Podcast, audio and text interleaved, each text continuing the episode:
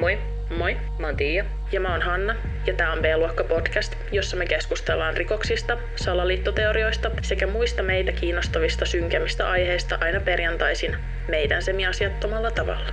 Tätä podcastia voi kuunnella yleisimmiltä podcast-alustoilta, kuten esimerkiksi Spotifysta, iTunesista ja Suplasta. B-luokka-podcastin ääniversion löytää myös YouTubesta. Käykää tilaamassa kanava. Aiheeseen liittyviä kuvia löytää myös meidän Instagram-tililtä, joka löytyy nimellä B-luokka Official. Samalla nimellä meidät löytää myös TikTokista ja Facebookista. Käy kurkkaamassa myös meidän peli- sekä vlog-kanavat. Meidät löytää kaikkialta helposti nimellä B-luokka. Tervetuloa kuuntelemaan B-luokka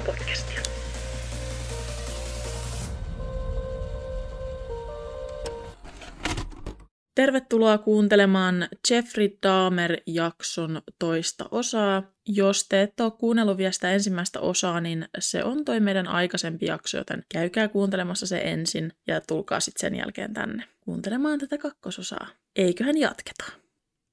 Toinen syyskuuta samana vuonna, eli vuonna 90, Jeffrey murhas 22-vuotiaan Ernest Millerin, ja tässä vaiheessa Jeffrey alkoi vähän sekoamaan ja jutteli irrotetulle päälle leikellessään muuta ruumista.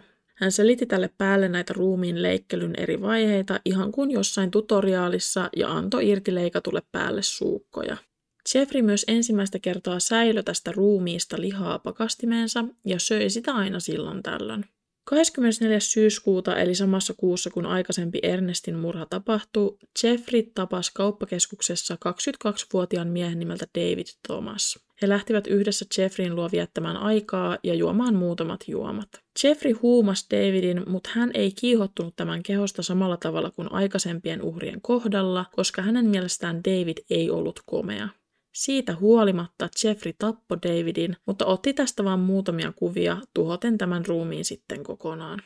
Hän ei siis jättänyt itselleen mitään tästä ruumista, koska ei pitänyt Davidia kiihottavana, ja eikö hän juuri itkenyt sitä, kun ei hänellä ollut mitään jäänyt käteen yhdestä ruumista, että mikä homma. Mä en siis tiedä, kun, tiedäks, en tiedä puhuuko tästä jossain kohtaa myöhemmin, mutta mun on jotenkin vaikea, tiedätkö, suhtautua näihin asioihin, koska näähän on siis Jeffreyn suusta nämä tapahtuman kuvaukset mm. enää, niin mun on hirveän vaikea suhtautua siihen, että mihin uskoo ja mihin ei. No siis yksi juttu, tai tosi moni näistä asioista on pystytty tavallaan varmistamaan näistä Jeffrin sanomisista siitä, kun siellä on tosiaan ollut myös miehiä, jotka on selvinnyt pois Jeffrin luota ja on puhunut niistä kokemuksistansa. Esimerkkinä viimeinen mies, joka Jeffrin oli niinku tarkoitus tappaa, josta me puhutaan vähän myöhemmin, koki tämän kaiken itse, mutta selvisi sieltä pois. Että tavallaan niitä asioita on pystytty tietysti varmistamaan. Mm. Koska Jeffrin niin kuin sanomat on yhtä näiden uh, mahdollisien uhrien sanomisten kanssa. Joo, mutta just esimerkiksi nämä motiivit ja tämmöiset. Niin, niistä voi olla montaa mieltä ja näin, mutta voihan näitä toki vertailla myös muiden sarjamurhajien kertomiin motiiveihin. Ja niin kuin, onhan just tosiaan myöhemmin puhutaan niistä kehon kielen ammattilaisista ja muista, jotka siis pystyy jotain mm. selvittämään, mutta eihän sä oot ihan oikeassa siinä, ei sitä, nämä on Jeffrin sanomisia. Ja on toisaalta vähän kummallista, hän on ollut tosi avoin siitä, mitä hän on niin kuin, mahdollisesti ajatellut ja tehnyt. Mm. Jeffreyllä oli tosiaan monta uhria ihan lyhyen ajan sisällä, mutta yhtäkkiä hän päätti pitää viiden kuukauden tauon. Ei oikeastaan tiedetä, että mitä näiden kuukausien aikana tapahtui. Jotkut uskoivat, että Jeffrey saattoi yrittää houkutella asuntonsa uusia uhreja onnistumatta. Tästä ei kuitenkaan ole mitään todisteita. Koska Jeffrey oli homo ja hänen uhrinsa oli usein vähemmistökulttuureihin kuuluvia seksityöntekijöitä, näitä katoamisia ei otettu tarpeeksi vakavasti. Miesten raiskaaminen homoille tarkoitetussa kylpylässä ei ollut mikään etusivun uutinen, kadonneista seksityöntekijöistä puhumattakaan on otettu esille se, että Jeffrey olisi mahdollisesti tarkoituksella valinnut vähemmistöihin kuuluvia nuoria miehiä ja käyttänyt tätä hyväkseen, koska tiesi, ettei heidän katoamisiaan otettaisi yhtä vakavasti. Jeffrey on kuitenkin itse kieltänyt tämän väitteen kokonaan useaan otteeseen ja sanonut valinneensa uhrit oman mieltymyksensä perusteella. Jos näitä katoamisia olisi tosissaan alettu tutkimaan, en tiedä olisiko se vaatinut mitään hirveätä päättelyä alkaa epäilemään Jeffreytä. Ensinnäkin hänellä oli jo kiinniottamisia ja tuomio muun muassa tästä 12-vuotiaiden poikien edessä masturboinnista. Tosiaan viisi kuukautta Jeffrey oli murhailematta ja kärsi tänä aikana ilmeisesti masennuksesta, rahavaikeuksista ja pohti itsemurhan vaihtoehtoa. Spoiler, Jeffrey ei tehnyt itsemurhaa, joten that's that. Sen sijaan hän päätti ryhtyä hommiin ja 18. helmikuuta vuonna 1991 hän tappoi 17-vuotiaan Curtis-nimisen pojan.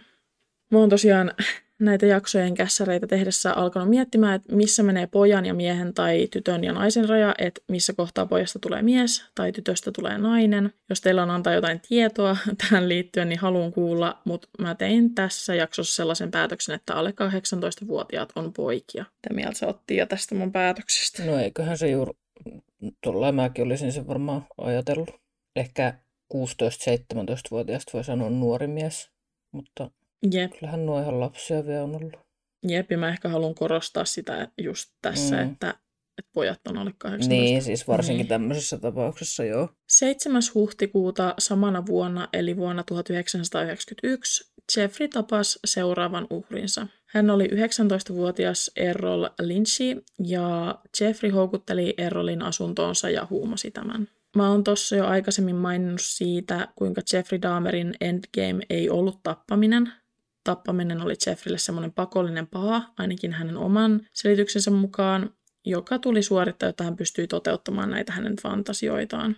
Jeffrey tosiaan huumas 19-vuotiaan Errol Lynchin ja tällä kertaa hän halusi yrittää tehdä Errolista jonkinlaisen zombin, jotta hän pystyisi käyttämään yhtä miestä pidempään omiin tarkoituksiinsa. Errolin ollessa tajuton, Jeffrey porasi tämän päähän reijän ja ruiskutti pään sisään happoa. Tämän tarkoitus oli tosiaan tehdä Errolista käytännössä aivokuollut. Jeffrey ei halunnut Errolin pystyvän kommunikoimaan millään tavoin, vaan halusi tämän vain pysyvän hengissä täysin tiedottomassa tilassa. Errol kuitenkin heräsi jossain vaiheessa ja valitteli päänsärkyä, eli tämä toimenpide ei toiminut, joten Jeffrey huumasi Errolin uudestaan ja tappoi tämän. Jeffrey yritti säilyä ruumiin ihon suolavedessä, mutta se ei toiminut niin kuin hän olisi halunnut. Tässä kohtaa Jeffrin naapurit Oxford Apartments rakennuksessa alkoi valittamaan hirvittävästä lemusta, joka leijaili Jeffrin asunnosta. Tämän lisäksi asunnosta kuului joskus todella kummallisia ääniä. Tämän takia tämän rakennuksen talonmies soitteli Jeffrille useaan otteeseen ilmaisten tätä naapureiden närkästystä, ja ensin Jeffrey selitti pahan hajun johtuvan hajonneesta pakastimesta ja siitä johtuvasta pilaantuneesta ruuasta. Hän lupasi hoitaa asian mahdollisimman pian. Haju ei kuitenkaan kadonnut mihinkään, joten Jeffrin piti keksiä jokin muu selitys, joten hän kertoi yhden hänen trooppisista kaloistaan kuolleen. Jeffrey käytti tekosyynä myöhemmin myös viemäriongelmia, kun häneltä kyseltiin hajusta. Toi hajonnut pakastin vielä menee läpi, mutta sen jälkeen noi tekosut ottaa kyllä suoran kulman alaspäin, koska siis jos joku luulee, että ruumiin hajun voi selittää trooppisen kalan menehtymisellä, niin mä en kyllä tiedä, mitä tuohon voi sanoa. Joo, ei. Vetää hiljaiseksi. Mm-mm. Sitten kuitenkin tuommoisen akvaario, trooppisen akvaariokalan kuolema haisee ihan hirveälle ja me vaan täällä dissataan sen tekosyitä, mutta anyway, tuskinpa. No tuskin sen ainakaan ihmisruumiin hajuun verrattava haju on, vaikka paha haju Jep. olisikin. Ja siis eikö semmoinen kala heitetä pois eikä jätetä Mm, jonnekin? no, Heitetään. Niin. Mä toistelen muuten sata kertaa tässä samaa vuosilukua, niin kaikille nyt yhteisesti tiedoksi, että kaikki nämä tapahtumat tästä eteenpäin tapahtuu edelleen vuonna 1991, kunnes mä toisin sanon. 24. toukokuuta Jeffrey tapaa 31-vuotiaan Tony Hughesin. Tony oli kuuromykkä ja hän kommunikoi Jeffrin kanssa kirjoittelemalla lappusia. Jeffrey sai Tonyn asuntoonsa lupaamalla tälleen rahaa alaston kuvista. Jeffrey tappoi Tonyn ja tällä kertaa hän antoi Tonyn ruumiin lojua makuuhuoneessaan kolmen vuorokauden ajan. Vain Jeffrin olohuoneessa oli ilmastointi, joten makkari saattoi lämmetä todella lämpimäksi.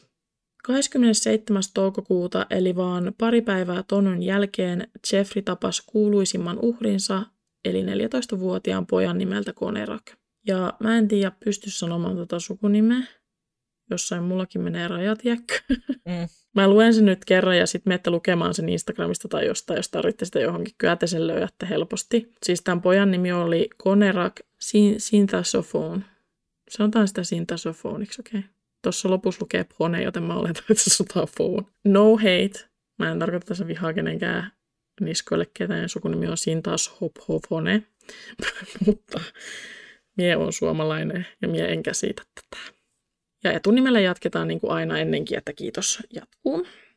Mä puhuin tuossa aikaisemmin siitä 13-vuotiaasta pojasta, jonka Jeffrey houkutteli asuntoonsa tällä perinteisellä tavalla, eli tarjoamalla rahaa alastonkuvia vastaan. Hän siis huumasi tämän pojan ja kosketteli tätä ja jäi siitä kiinni. Konerak oli tämän 13-vuotiaan pojan pikkuveli ja tosiaan tämä on täysin sattumaa, että hänestä tuli Jeffrin uhri.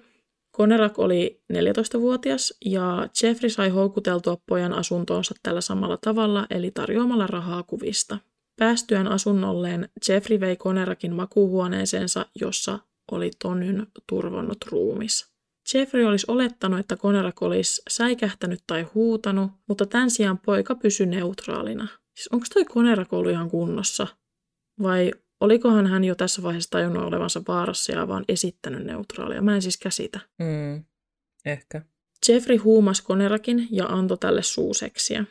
Tämän jälkeen Jeffrey poras Konerakin päähän reijän ja ruiskutti sisään happoa, ja toi Konerakin neutraali reaktio siihen makuuhuoneessa loivaan ruumiiseen tosiaan antoi Jeffreylle paljon toivoa. Hän ajatteli innoissaan, että päähän ruiskutettu happo varmaan tehoaisi hänen jotenkin erityisen hyvin. Odotellessaan pojan heräämistä, Jeffrey alkoi kuluttamaan aikaansa ryypiskelemällä. Jossain vaiheessa hänen kaljansa kuitenkin loppuivat ja hän lähti baariin. Ryppäiltyään hetken baarissa hän lähti viinakaupoille ja sieltä takaisin kotiin päin. Päästessään ihan talonsa nurkille, Jeffrey näki Konerakin juttelemassa alastomana kolmen naisen kanssa. Naiset ei ymmärtäneet, mitä Konerak puhui, sillä tämä puhui ilmeisesti laon kieltä. Yksi näistä naisista on kertonut, että Konerak oli nähnyt hänet ja juossut hätääntyneenä hänen syliinsä. Nainen oli joutunut pyyhkimään jatkuvasti hikeä pojan otsalta ja hän huomasi, että Konerakin takamuksesta vuosi verta, joka valui pitkin tämän reittä. Naiset soitti hätänumeroon ja odottivat siis poliisia Jeffrey Dahmerin lähestyessä heitä. Jeffrey kiitteli naisia ja kertoi heille, että Konerak oli hänen kadonnut ystävänsä. Jeffrey yritti ottaa Konerakia mukaansa, kertoen naisille, että poika oli hänen vieraanaan ja että hän veisi pojan takaisin sisälle. Naiset ei kuitenkaan suostuneet antamaan Konerakia Jeffrin mukaan, vaan kertoivat odottavansa poliisia ja että Jeffrey sai itse keskustella poliisin kanssa, jos halusi jotain pojasta. Jeffrey jäi ärsyyntyneen oloisena odottamaan poliisia naisten ja Konerakin kanssa, mutta poliisien saapuessa Jeffrin olemus muuttui ärsyyntyneestä rennoksi. Luulisi siis, että Jeffrey olisi... Ja helvetti. Niin, luulisi, että Jeffrey olisi ollut ihan paniikissa tässä niin. tilanteessa, mutta ilmeisesti ei. Hän oli siis ihan muina miehinä valmis juttelemaan sille poliisille. Siis ihan uskomatonta. Mä en niin kuin voi ymmärtää. Jep. Jeffrey kyllä selvisi tilanteesta kuin tilanteesta. Niin, mutta siis mikä pokka pitää olla, että että tuossa vaiheessa et ota niin kuin jalkoja alle ja painu hevo helvettiin sieltä. Niinpä. Niin kuin mahdollisimman äkkiä. Mä en ymmärrä. No tämä poliisi tuli siihen. Ja Jeffrey kertoi tälle poliisille Konerakin olevan hänen 19-vuotias poikaystävänsä ja että heillä oli tullut riitaa, jonka takia Konerak oli ryypännyt ja siitä syystä hän oli huonossa jamassa. Jeffrey kertoi yrittävänsä viedä Konerakia takaisin asuntoon, mutta tilanne oli eskaloitunut ja hän kertoi olevansa todella pahoillaan ja häpeissään tilanteesta. Nämä kolme naista, jotka soitti tähän hätänumeroon, seisoi siis ihan tässä vieressä ja kuunteli monttu auki tätä Jeffrin tarinointia ja koitti selittää välin sitä, miten asiat oli oikeasti mennyt. Poliisit kuitenkin hiljensi nämä naiset ja lopulta auttoi Jeffreytä kantamaan tämän 14-vuotiaan pojan takaisin asuntoonsa. Ihan järkyttävä. Miten noin on voinut niin kuin siis käydä? Niin. Todisteena siitä, että Konerak todella oli hänen poikaystävänsä, Jeffrey haki makuuhuoneestaan aiemmin ottamiaan kuvia pojasta. Huomio, Mitä? siellä makuuhuoneessa oli edelleen niin. Tonyn hajoava ruumis. Siis oliko ne poliisit ihan siellä asunnossa? Joo. Eikö se ollut niin? Joo. Joo. Toinen näistä poliiseista muisti jälkikäteen, että siellä kämpässä haisi pahalle, mutta kaikesta huolimatta he oli vain käskenyt Jeffrin pitää hyvää huolta poikaystävästään ja poistuneet paikalta. Kaikista kauheinta tässä on se, että poliisit pyysi Jeffrin nimen ja he tiesi tämän osoitteen, että jos he olisivat edes nopeasti vilkasseet Daamerin taustat, he olisivat nähneet, että Jeffrey oli tuomittu aiemmin lasten seksuaalisesta hyväksikäytöstä. Niin siis Jeffrey antoi ihan omat tietonsa sitten kuitenkin. Joo. Se oli hänen osoitteensa, Mit? hänen nime, kaikki omat. Ihan pokkana. En mä voi ymmärtää. Jep. Poliisien poistuttua Jeffrey ruiskutti Konerakin päähän uudelleen happoa ja tämä johti 14-vuotiaan pojan kuolemaan. Seuraavana päivänä Jeffrey piti vapaapäivän töistä ja teki toimenpiteensä molemmille sekä Tonyn että Konerakin ruumiille. Tämä on vaan niin surullista, että tässä kohtaa Konerak oltaisiin vielä luultavasti voitu pelastaa ja Jeffrey oltaisiin voitu saada kiinni. Niinpä. Jos ne poliisit olisi vähän kattelu ympärilleen, he olisivat tajunnut, että kaikki ei ollut ihan kunnossa siellä Jeffrin asunnossa. Mä en voi vaan käsittää, että miten tämä tilanne meni lopulta näin. Mä kiinnostaisi tietää siis, että mitä on esimerkiksi poliisista kommentoitu tätä asiaa. No siis tosiaan toinen niistä poliisista on myöhemmin sanonut, että siellä haisi tosi pahalle, että hän muisti sen. Mm. Ja mun mielestä tästä on ehkä olemassa siis jonkinlainen äänitä tästä puhelusta, kun joku näistä kolmesta naisesta niin soitti poliisille ja kysyi, miten tämä homma oli edennyt. Sitten poliisi sanoi, että jotain, että Konerak palautettiin poikaystävälleen tai jotain tällaista. Ja toikin, että olisiko siltä Konerakiltakin pitänyt pyytää esimerkiksi siis henkkarit? Olisiko se pitänyt jotenkin hänen ikänsä tarkistaa? Tai mä en siis vaan voi ymmärtää, miten ihmiset erehtyy 14-vuotiaasta pitämään niin kuin ihan täysikäisenä. Kai siinä nyt jotain viitteitä voisi olla siitä, että hän niin kuin näyttää nuorelta. Siis nämä naiset, jotka soitti ne poliisit sinne, niin ne oli ihan varmoja, että Konerak on vielä lapsi. Mm. He koitti sanoa sitä poliisille, mutta tämä Konerak ei ollut kykenevä kommunikoimaan järkevästi. Siis hän oli ihan kanttuve siinä, mm. että ne on varmaan ollut sillä, että okei, että kun siellä on niitä Konerakin kuvia ja näin, niin kyllä ne varmaan on sitten ihan pariskunta. Ja siis valitettavasti se, että kyse on ollut niin sanotusti homoparista, vaikkei he todellakaan mikään pari ollut, niin se on saattanut vaikuttaa siihen tilanteeseen. Niin, siis sitä mäkin mietin just, että onko siitä haluttu vaan mahdollisimman äkkiä eroon siitä niin. tilanteesta, että onko se ollut esimerkiksi näille poliisille mahdollisesti jotenkin epämukava tilanne tai muuta. Jep. Kuukausi myöhemmin, eli 30. kesäkuuta, Jeffrey murhasi 20-vuotiaan Matt Turnerin meille jo tutulla tavalla. Vain viisi päivää Matt Turnerin murhan jälkeen, eli 5. heinäkuuta, Jeffrey huumasi 23-vuotiaan Jeremiah Weinbergerin ja ruiskutti tämän aivoihin kaksi kertaa kiehuvaa vettä. Jeffrey siis halusi koittaa jotain uutta tapaa, jolla voisi saavuttaa hänen haluamansa lopputuloksen. Tämä ei toiminut kuitenkaan Jeffrin toivomalla tavalla, vaan Jeremia vajos koomaan ja menehtyi kaksi päivää myöhemmin Jeffrin asuntoon. Jeffrey alkoi hermostumaan tästä tilanteesta, koska mikään, mitä hän yritti, ei toiminut. Voi harmi, Mm. oikeasti. 15. heinäkuuta Jeffrey tapasi 24-vuotiaan Oliver Leisin ja yritti pitää tämän nipin elossa käyttämällä kloroformia. Tämäkään ei kuitenkaan toiminut, joten Jeffrey joutui taas ottamaan vapaa-päivän hävittääkseen ruumiin. Tämän vapaan päivän takia kuitenkin Jeffrey sai potkut, koska hän oli ottanut niin monia vapaa-päiviä niin lyhyen ajan sisällä.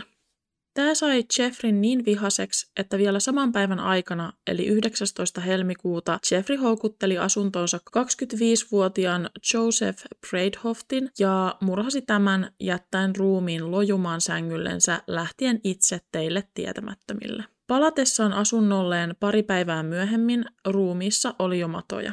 22. heinäkuuta Jeffrey lähestyi kolmea miestä ja tarjosi rahaa Polaroid-kuvausta vastaan. Yksi näistä kolmesta miehestä, eli 33-vuotias Tracy Edwards, suostui tähän Jeffrin ehdotukseen ja lähti hänen kanssaan kohti Jeffrin asuntoa. Heti asunnon oven auetessa kammottava haju löi vasten Tracyn kasvoja ja astellessaan olohuoneeseen hän näki bokseja, jotka sisälsi happoa. Tracy kysyi Jeffriltä, että mihin hän tarvitsi niin paljon happoa, ja Jeffrey vastasi pesevänsä hapolla tiiliskiviä. Miksi? En tiedä. Anyway. No joo, hyvä kysymys. Jeffrey tarjoutui esittelemään miehelle trooppisia kalojansa ja Tracy suostui. Akvaarion luona Jeffrey kuitenkin kahlitsi miehen ranteen käsirautoihin. Akvaarion luona Jeffrey kuitenkin kahlitsi miehen ranteen käsirautoihin. Jeffrey ei kuitenkaan saanut näitä käsirautoja kuin Tracyn toisen ranteeseen, vaikka hän yritti. Lopulta Jeffrey ohjasi Tracyn makuuhuoneeseensa käsirautojen toisesta renkaasta ohjaten. Makuuhuoneessa oli päällä telkkari, jossa pyöri kauhuelokuva nimeltään Exorcist 3, eli suomeksi tämän elokuvan nimi on Manaaja 3. Jeffrey piti tästä kyseisestä leffasta todella paljon ja koki samaistuvansa todella moneen hahmoon tässä elokuvassa. Hän ilmeisesti pisti elokuvan usein pyörimään uhrien ollessa paikalla ja katsoi sitä itsekseen monta kertaa viikossa. Se sai hänet tietynlaiseen olotilaan hänen omien sanojensa mukaan.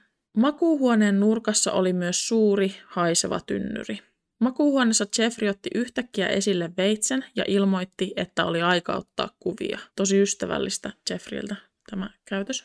Joo, siis ottaa veitsen esiin ja sanoo, että on aika ottaa kuvia. Joo, tällainen menee varmaan ne mallikuvaukset yleensäkin. Että. No juu, luultavasti. Tracy oli tietysti aivan paniikissa, mutta yritti pysyä mahdollisimman rauhallisena ja osoittaa olevansa Jeffrin ystävä. Hän ei halunnut Jeffrin ajattelevan, että hänestä olisi minkäänlaista uhkaa. Tracy pyysi Jeffreytä irrottamaan käsiraudat, jotta hän pääsisi poseeraamaan paremmin kuviin. Jeffrey ei kuitenkaan reagoi tähän mitenkään, vaan tuijotti telkkarissa pyörivää kauhuelokuvaa. Lopulta Jeffrey alkoi keinumaan edestakaisin mumisten aivan hiljaa jotain omituista, josta ei saanut mitään selvää. Tämän jälkeen Jeffrey paino päänsä vasten Tracyn rintaa ja sanoi syövänsä miehen sydämen. Tracy koitti pysyä rauhallisena ja jutteli Jeffreylle ystävälliseen sävyyn ja ehdotti jossain vaiheessa olohuoneeseen siirtymistä, jotta hänellä olisi vähän mukavampi olo. Lopulta he siirtyivätkin olohuoneeseen ja tämä sama homma jatkui siellä. Yhteensä Tracy oli Jeffrin asunnossa yli viisi tuntia ja lopulta Jeffrey oli niin humalassa, että irrotti otteensa miehen käsirautojen toisesta renkaasta. Tämän jälkeen Tracy kertoi menemänsä vielä vessaan ja Jeffrey myöntyi, jolloin Tracy nousi sohvalta, veti Daameria turpaan ja pakeni asunnosta. No niin. No niin. Hyvin tehty. Hyvä Tracy. Tracy juoksi pihalle talosta ja juostessaan pakoon törmäsi poliiseihin ja kertoi tapahtuneesta. Poliisit pyysi miestä viemään heidät takaisin asunnolle ja Tracy johdatti heidät Jeffrin ovelle. Poliisit koputti Jeffrey Dahmerin oveen ja mies avasi oven päästään poliisin sisään asuntoon. Poliisien kysellessä Jeffrey myönsi laittaneensa käsiraudat Tracylle, mutta ei osannut sanoa, että miksi. Jeffrey myös kertoi poliisille, että käsirautojen avain oli hänen asuntonsa makuuhuoneessa ja että hän voisi ihan itse mennä hakemaan ne. Toinen poliiseista kuitenkin ilmoitti hakevansa avaimet itse ja lähti kohti makuuhuonetta. Jeffrey yritti ehtiä makuuhuoneen ovelle ennen poliisia, mutta toinen poliiseista pysäytti hänet ennen kuin hän ehti edes kunnolla vauhtiin. Etsiessään huoneesta Jeffrin ohjeella avaimia, poliisi löysi kasan Polaroid-kuvia. Me kaikki jo varmaan tiedetään, mitä näissä kyseisissä kuvissa oli, jos joku kaipaa muistutusta, niin kuvista löytyy tosiaan muun muassa miesten leikeltyjä ruumiita. Poliisi huomasi heti, että osa kuvista oli selvästi otettu Jeffrin asunnossa ja palasi takaisin kollegansa luokse ilmaisten, että kuvat oli luultavasti aitoja. Tosiaan Netflixiin on tullut nyt ihan tässä vastikään tämä näytelty sarja, joka perustuu Jeffrey Dahmeriin ja hänen tekoihinsa. Ja siis porukka meni tietysti heti googlettelemaan Jeffrey Dahmeria ja sieltä oli sitten pompannut näitä todella järkyttäviä kuvia. Ilmeisesti just muun muassa näitä Jeffreyin ottamia Polaroid-kuvia. Tämä on korjattu sen jälkeen, eli nämä kuvat ei pomppaa heti ekana enää sieltä, kun googlettaa Jeffreyin. Mutta siis kaikille tiedokset näitä kuvia on edelleen olemassa. Ne on todella järkyttäviä. Mä en ole siis itse niitä käynyt katsomassa, enkä ehkä luultavasti menekään niitä katsomaan. Öö, mutta tosiaan ne löytää edelleen, jos ne haluaa löytää, mutta ne on siis, olen ymmärtänyt, että ne on todella järkyttäviä ne kuvat. Ja siis mitä me voidaan olettaa, siis ne on luultavasti todella järkyttäviä. Nyt puhutaan niin kuin jostain ihan eri tason järkyttävästä kuin mistä niin, yleensä, että niinpä. älkää menkö etsimään niitä kuvia oikeasti. Joo, ei. Meistä kumpikaan Mut ei siis... ole nähnyt niitä.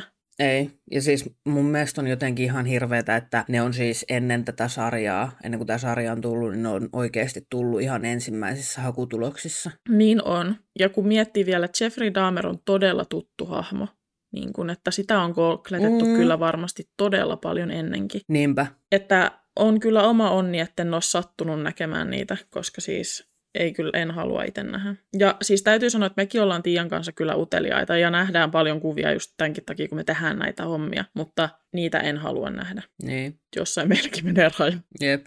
Jos haluatte nähdä näistä kuvista tämmöisiä näyteltyjä versioita tai lavastettuja versioita, niin tässä Netflixin sarjassa on siis näitä kuvia ja niitä näytetään.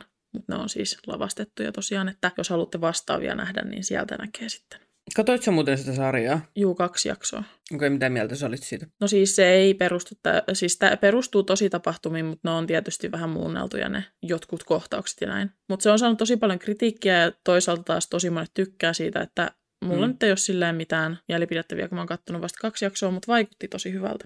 Okei, okay. mun täytyisi jossain vaiheessa kanssa ehkä koittaa ehtiä katsoa sitä. Se poliisi tosiaan löysi ne kuvat sieltä Jeffrin makuuhuoneesta, ja kun poliisit tajus, että tämä tilanne oli huomattavasti vakavampi kun he alun perin ajatteli, he hälyttivät lisäapua ja odotellessaan avasivat jääkaapin oven, ja siellä jääkaapissa oli tosiaan pää. Poliisien katsellessa jääkaappiin Jeffrey kertoi tehneensä niin hirveitä tekoja, että hän ansaitsisi kuolla.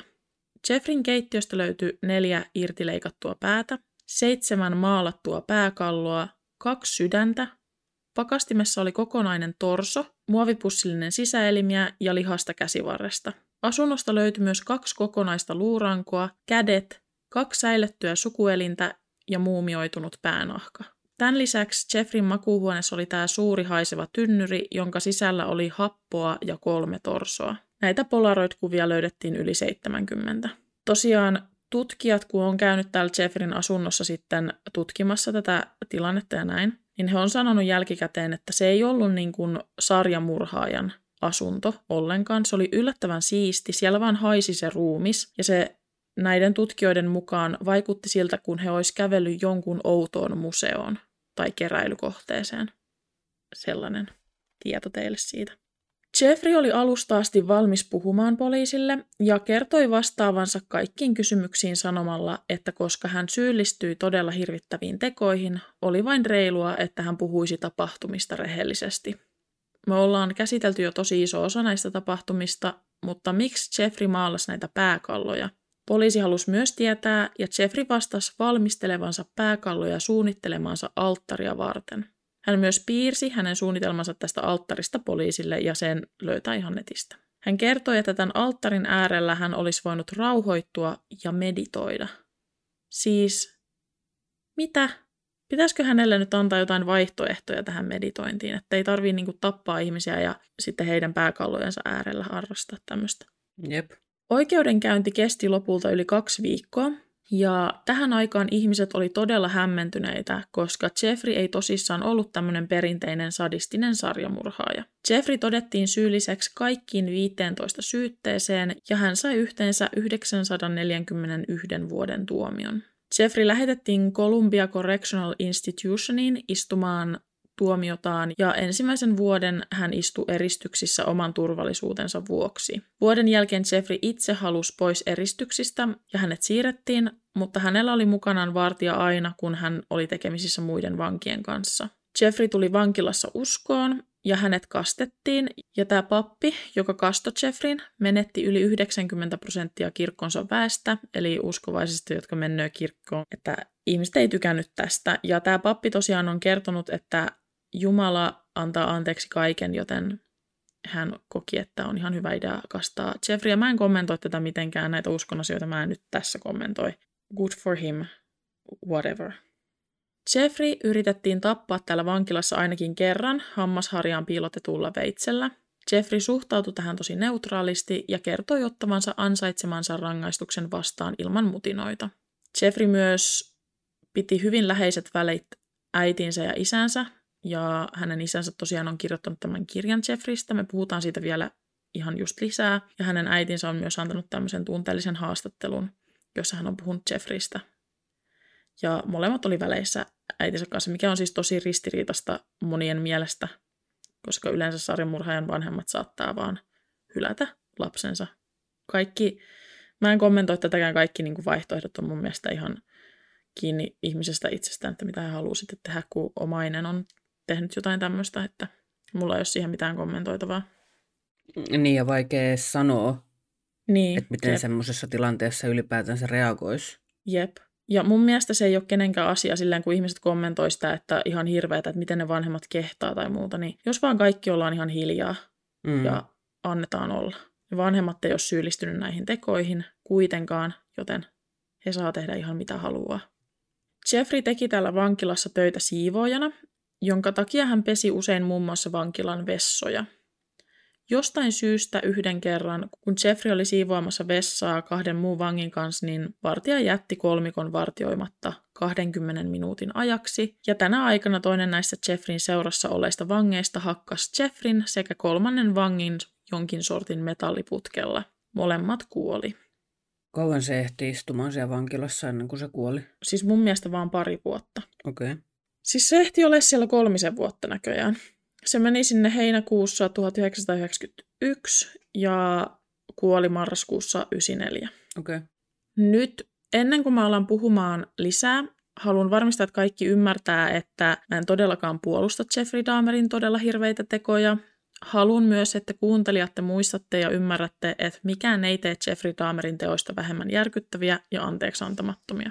On muutamia juttuja, jotka tekee Jeffristä todella mielenkiintoisen ja monella tapaa erilaisen, kun vertaa moniin muihin sarjamurhaajiin. Jeffrey Dahmer oli kiistellysti tavallaan rehellinen sarjamurhaaja. Hänestä on olemassa useita kuvattuja haastatteluja, ja toisin kuin monen muun sarjamurhaajan kohdalla, Jeffrey ei tee näistä julkisista haastatteluista semmosia helvetin raskaita pelleshow-esityksiä. Mä en tiedä, kuinka paljon te kuuntelijat olette kattonut sarjamurhaajien tämmöisiä seliselisessioita. Mä oon nyt nimennyt nämä tähän mun kässärin seliselisessioiksi, mutta mä puhun haastatteluista ja voin kertoa, että miten nämä usein etenee. Ensinnäkin usein nämä tämmöiset haastattelut on näille sarjamurhaille semmoisia tähtihetkiä, jossa he vaikuttaa lähinnä nauttivan siitä huomiosta, jota he ja heidän tekonsa saa. He ei vaikuta katuvilta, he ei vaikuta ymmärtävän heidän tekojensa vakavuutta, ellei siitä ole heille jotain hyötyä. Lähinnä nämä ihmiset vastaa haastattelijan kysymyksiin semmoisilla helvetin rasittavilla kryptisillä ja ympäripyöreillä vastauksilla ja usein jopa saattaa virnistellä. Mä nyt kuvailen tässä yhtä hyvää esimerkkiä tämmöisestä Pelle Hermani käytöksestä ja hänen nimensä on tosiaan Richard Ramirez. Monet varmaan tietää kyseisen sarjan murhaajan ja me voitaisiin hänestä myös tehdä jossain vaiheessa jakso. Toisaalta saatte kyllä ottaa seuraavaa sarjan jaksoa hetken aikaa, ellei tiedä sitä tee, koska nämä on aika pitkiä ja näitä saa tehdä tosi pitkään. Joten, mutta kuitenkin, Richard Ramirez olisi aika hyvä. Mä linkkaan sen jonkun haastattelun tonne lähteisiin, niin tekin voitte hakea sitten hänestä tämmöisiä vihan tunteita ja ärsytyksen tunteita, jos haluatte käydä katsomassa. Oletko kattonut ikinä Richard Ramirezin niitä haastatteluja? En no. Joo. En mä tiedä, voiko mä lämpimästi suositella, mutta tämän niin kontekstin takia voin suositella. Anyway. Joo. Jeffrey Dahmerin haastattelut ja muut ei tosiaan ole tämmöisiä. Hän on kertonut itsekin olleensa jo nuorena vetäytyvä, koska hänen fantasiansa hävetti ja ällötti häntä. Hän yritti ymmärtää, miksi väkivaltaiset ajatukset ja tuntemukset ottivat hänestä vallan, mutta ei omien sanojensa mukaan tiennyt vastausta. Mun omasta mielestä tämä tekee hänestä vaan hirveämmän ja pelottavamman, koska vaikuttaa siltä moneltakin osin, että Jeffrey Dahmer pystyi ainakin jollain tasolla tuntemaan tunteita toisin kuin monet muut sarjamurhaajat. Useat ammattilaiset on koittaneet selvittää Jeffrin kanssa, miksi hän oli sellainen kuin oli, ja heillä on ollut paljon ehdotuksia ja ajatuksia aiheeseen liittyen, mutta kellään ei ole ollut antaa suoraa vastausta Jeffrille, joka itsekin halusi tietää. Mä oon kattonut viime aikoina tosi paljon tämmöisiä kehonkieliasiantuntijoiden videoita, niin kuin Tiia tietää, koska mä en osaa pitää turpaani kiinni niistä. ja näissä tosiaan ihmiset, jotka osaa lukia, lukia lukea kehon kieltä, analysoi eri ihmisten eleitä ja liikehdintää ja keskustelee niistä.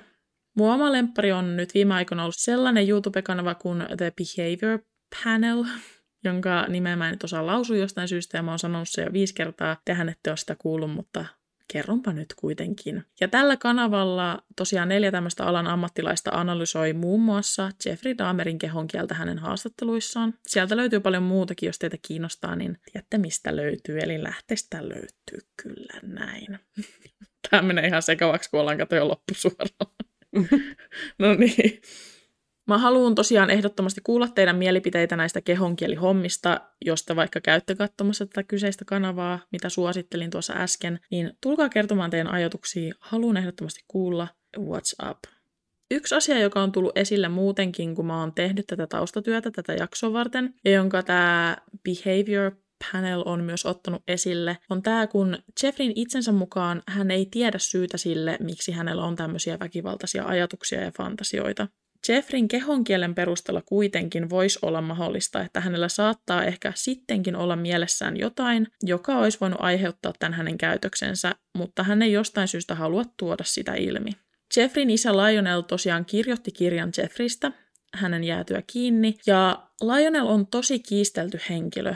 Toisaalta tosi monet hänen kanssaan tekemisissä olleet on sanoneet, että Lionel on hyvä ja välittävä mies, joka koki olevansa vastuussa Jeffrin teoista, ja hän oli tutkija, joten hän halusi tämänkin takia selvittää, että mikä teki Jeffristä sellaisen kuin hän oli. Oliko Lionelin kasvatuksella jotain tekemistä asian kanssa? Siihen Lionel halusi itsekin vastauksen. Toisaalta taas Lionelia pidetään todella omituisena isänä ja epäillään, että hänen ja Jeffrin välillä olisi jotain salaisuuksia, joista kumpikaan ei olisi koskaan puhunut. The Behavior Panel arvioi haastattelua, jossa on mukana tämä hänen isänsä Lionel Jeffrin kanssa. Ja sitä videota arvioidessa nämä neljä miestä, jotka on tosiaan kehonkielen ammattilaisia, kertoo, että Jeffrin käytös hänen isänsä kohtaan on erikoista ja herättää paljon kysymyksiä. Niin kuin moni muukin, he nostaa esille sen mahdollisuuden, että Jeffrin isä olisi ollut väkivaltainen Jeffreytä kohtaan tämän ollessa lapsi. On myös mahdollista, että heidän välillään on tapahtunut jotain muuta, joka on saattanut aiheuttaa traumoja ja on mahdollisesti Jeffrin omasta mielestä johtanut hänen väkivaltaisiin fantasioihin. Tästä ei siis ole olemassa mitään todisteita, joten pitäkää se mielessä. Mä kerron vaan millaisiin juttuihin mä oon nyt törmännyt, kun mä oon tehnyt tätä kässäriä. Sarjamurhaajien lapsuuteen kuuluu yleensä todella traumaattisia tapahtumia, niin kuin ollaan aikaisemmin puhuttu, miljoonilla ja miljoonilla ihmisillä on todella hirvittävät lapsuudet, eikä se tarkoita tosiaan sitä, että kaikista tulisi sarjamurhaajia tai muuten kamalia ihmisiä. Tämän lisäksi haluan muistuttaa, että ihmisillä on mitä ihmeellisimpiä fantasioita ja kiinnostuksen kohteita, jotka ei koskaan johda minkäänlaisiin toisia vahingoittaviin tekoihin. Fantasiointi ei tarkoita läheskään aina sitä myöskään, että niistä haluttaisiin tehdä totta. Joten tässä ei nyt haeta mitään tekosuita hirveille teoille, mutta Jeffrey Dahmerin lapsuus oli monella tapaa aika tavallisen oloinen kuitenkin loppujen lopuksi, varsinkin kun vertaa monien muiden sarjamurhaajien lapsuuksiin. Ja hän on itsekin sanonut, että ei hänen lapsuudessaan oikeastaan ole loppupeleissä mitään hirveän mielenkiintoista, kun vertaa just näitä muita muiden sarjamurhaajien lapsuuksia. Nyt mä kerron vähän, mitä Jeffrin isä on sanonut ja mikä tavallaan niin kuin mun mielestä voi olla ta- pieni niin kuin semmoinen todiste sille, että ehkä Jeffrin ja hänen isänsä välillä oli jotain, mitä he ei koskaan kertonut, koska Jeffrin isä Lionel on sanonut nähneensä usein unia, joissa hän murhasi ihmisiä. Hän rakasti tulta ja on kertonut, että häntä kiusattiin paljon koulussa ja hänen suuri fantasiansa oli, että hän murhaisi nämä hänen kiusajansa. Siis onko se ihan, siis, anteeksi nyt mulla meni vähän ohi, että onko se ihan julkisesti siis kertonut näitä, mistä Joo. nämä tiedetään? hän on okay, ihan siinä jo. kirjassansa kertonut nämä. Joo, okei. Okay. Lionel on myös myöntänyt olleensa nuorena tosi väkivaltainen, mutta nämä piirteet jäi hänen mukaansa taakse hänen aikuistuessa. Lionel on pohtinut, oliko hänessä piirteitä, jotka jostain syystä vahvistuivat Jeffreyssä. Tämä pohdinta tietysti herättää kysymyksiä. Se, että joku näkee kamalia unia, on kuitenkin täysin eri asia – kuin Jeffrin hirvittävät fantasiat, joita hän ei pystynyt olemaan toteuttamatta, jos tuli tilaisuus. Mä itse, kun mä mietin tässä, tämä on nyt täysin välikommentti, jota siis ei lue täällä kässärissä. Mun mielestä Jeffrin isä on tosi erikoisen. Niin kun hän on tosi, syyllistää itseään tosi paljon. Hän kuitenkin teki varmasti isänä parhaansa ja paljon hyviä asioita ja paljon huonoja asioita tapahtui Jeffrin lapsuudessa, niin kuin monen munkin lapsuudessa – mutta se, että niinku Jeffrin isällä oli tämmöinen niinku jatkuva etsintä, niin musta tuntuu, se joskus vähän ehkä tuntuu jopa semmoiselta vähän peittelyltä. Niin mun tuli siis kans mieleen, että mun mielestä se vaikuttaa pikkasen teennäiseltä, mm. mutta tietenkään vaikea sanoa. Niin. Ja vielä vaikeampi mun sanoa, koska mä en ole siis perehtynyt tähän asiaan Jep. samalla tavalla kuin sä oot tai muuta. Että... Mutta siis hänen syyllisyytensä vaikuttaa siltä, että hän olisi vähän syyllinen niin kuin isompiin asioihin kuin mitä hän antaa ilmi. Että mm. mä en niin kuin, ja sitä on paljon puhuttu, tämä ei ole vaan mun ajatus. Mutta Lionel herättää minussa vähän omituisia tuntemuksia. Mm. Mä en myöskään tiedä, mitä ajatella siitä, että hän tosiaan kirjoitti sarjamurhaajapojastaan tämmöisen kirjan. Ja hän käyttäytyy tosi erikoisesti mun mielestä muutenkin. Kun sä sanoit, että se on kirjoittanut sen kirjan, niin mua kiinnostaisi ihan niin kuin tosissaan, että mitkä on tämän kirjan taustalla olevat motiivit, että minkä takia tämmöinen kirja on kirjoitettu? No hänen mukaansa hän halusi vaan tutkia sitä, että mikä saattoi aiheuttaa ja tehdä Jeffristä semmoisen kuin hän oli. Ja tämän kirjan kautta hän pystyi tavallaan etsiä eri väyliä ja niin kuin löytää pari, paljon eri niin kuin teitä tutkia tätä asiaa. Ja siis hän sanoo itse näin siinä haastattelussa, missä hän on Jeffrin kanssa.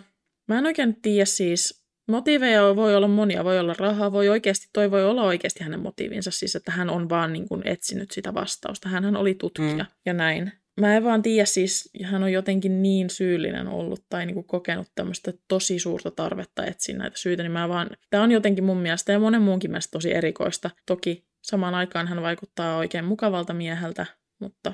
Mm. Risti, ristiriitainen hahmo siis kaiken kaikkiaan. Ristiriitainen hahmo samalla tavalla kuin hänen poikansakin, että mm. en tiedä onko se sitten hyvä vai huono merkki. Jep. Tosiaan aina välillä tätä tapausta tutkiessa tulee semmoinen ja tuli semmoinen fiilis, että näkikö Lionel vaan tosi paljon vaivaa peitelläkseen omaa syyllisyyttään tai jälkiään, että ehkä hän vaan mukaan tutki hirveästi Jeffrin lapsuutta ja mietti, mikä teki Jeffristä hirviön, vaikka todellisuudessa hän ehkä itse tietää, mikä sen on voinut aiheuttaa. Toi on tosiaan, nämä on vaan ohimeneviä ajatuksia ja spekulointia, ja mä en ole yksin näiden kanssa. Tämmöisen ei ole mitään todisteita.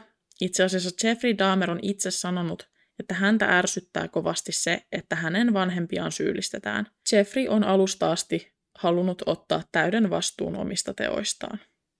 Onko jotain loppuajatuksia? Tämä oli tässä tämä. Paljon tuli semmoisia uusia yksityiskohtia, mitä en tiennyt aikaisemmin. Ja, ja mun on pakko siis sanoa tähän, että tosiaan aina näissä podcast-jaksoissa niin me joudutaan tekemään niitä valintoja, että mitä me jätetään pois ja mitä me kerrotaan. Että mm. tästä li- varsinkin tästä tapauksesta, musta tuntuu, että tämä on näistä tapauksista, mistä mä oon itse tehnyt jakson, niin semmoinen, mistä on eniten tietoa. Tästä löytyy tosi paljon. Mm. Että jos haluatte lähteä tutkimaan enemmän, niin lähteestä löytää oikein hyviä linkkejä, joista pääsette eteenpäin. Ihan googlettamalla löytää Älkää ettikö niitä kuvia. Joo, älkää. Mä luulen, että pärjäätte elämässä paremmin ilman, että näette niitä. Ehdottomasti haluan kuulla katsojen mielipiteitä ja spekulointia ehkä siitäkin, että minkä takia Jeffristä tuli tämmöinen, että mikä, mitä tunteita tämä herätti, mitä tunteita Lionel herättää teistä, tai Joyce, tämä hänen äitinsä. Mm. Seuraava viikon jakso on sitten erityinen jakso, koska on Halloween.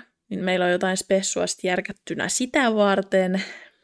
Mitä mieltä olitte tämmöisestä kaksijaksosesta, eiku kaksiosaisesta jaksosta, mikä tulee, ei tule viikon välein, vaan tulee tämmöisellä lyhyemmällä välillä? Jep, tässä on vähän triittiä teille, vähän triittiä. Vähän herkkuja herkku mm. serkuille. Jep. Juuri näin. Mä oon siis, mä en voi tällä asialla enää mitään, että on varmaan näin. Serkut ovat vallanneet maailman. Tulee mieleen joku Alabama. Ei kun missä sitä harjoitetaan sitä. Millaista? Ah, niin kuin semmoista. Alabama. Ehkä me ei haluta sanoa, että Alabamassa on sisäsiittoisia ihmisiä. Eikö siellä ole? Voi vittu. Mä halutaan etukäteen pyytää anteeksi meidän serkuilta. Kaikilta niiltä ihmisiltä, jotka nyt osattuu asumaan Alabamassa, jotka tätä kuuntelee. No niin, hei nyt tämä jakso on kestänyt siis yhteensä niin tuhottoman kauan, että nyt saa riittää. Niin, jep. Tulkaa kertoa teidän mielipiteitä Instagramiin tai YouTubeen kommentteihin. Tai laittakaa yksityisviestiä ja käykää seuraamassa sitä Instagram-kanavaa, jos, tai Facebookissa voitte käydä myös vaihtoehtoisesti, koska siis me ihan päivitellään sinne päivityksiä ja niin kun, tietoa tästä meidän podcastista, niin siellä pysytte vähän kärryillä ja muutenkin voitte seuraa meidän hauskoja, tosi hauskoja juttuja. Tosi hauskoja juttuja, juu. Juu. Ja sitten mä muistutan vielä semmoisesta, että käykää seuraamassa meitä niillä, niissä äpeissä, joissa kuuntelette.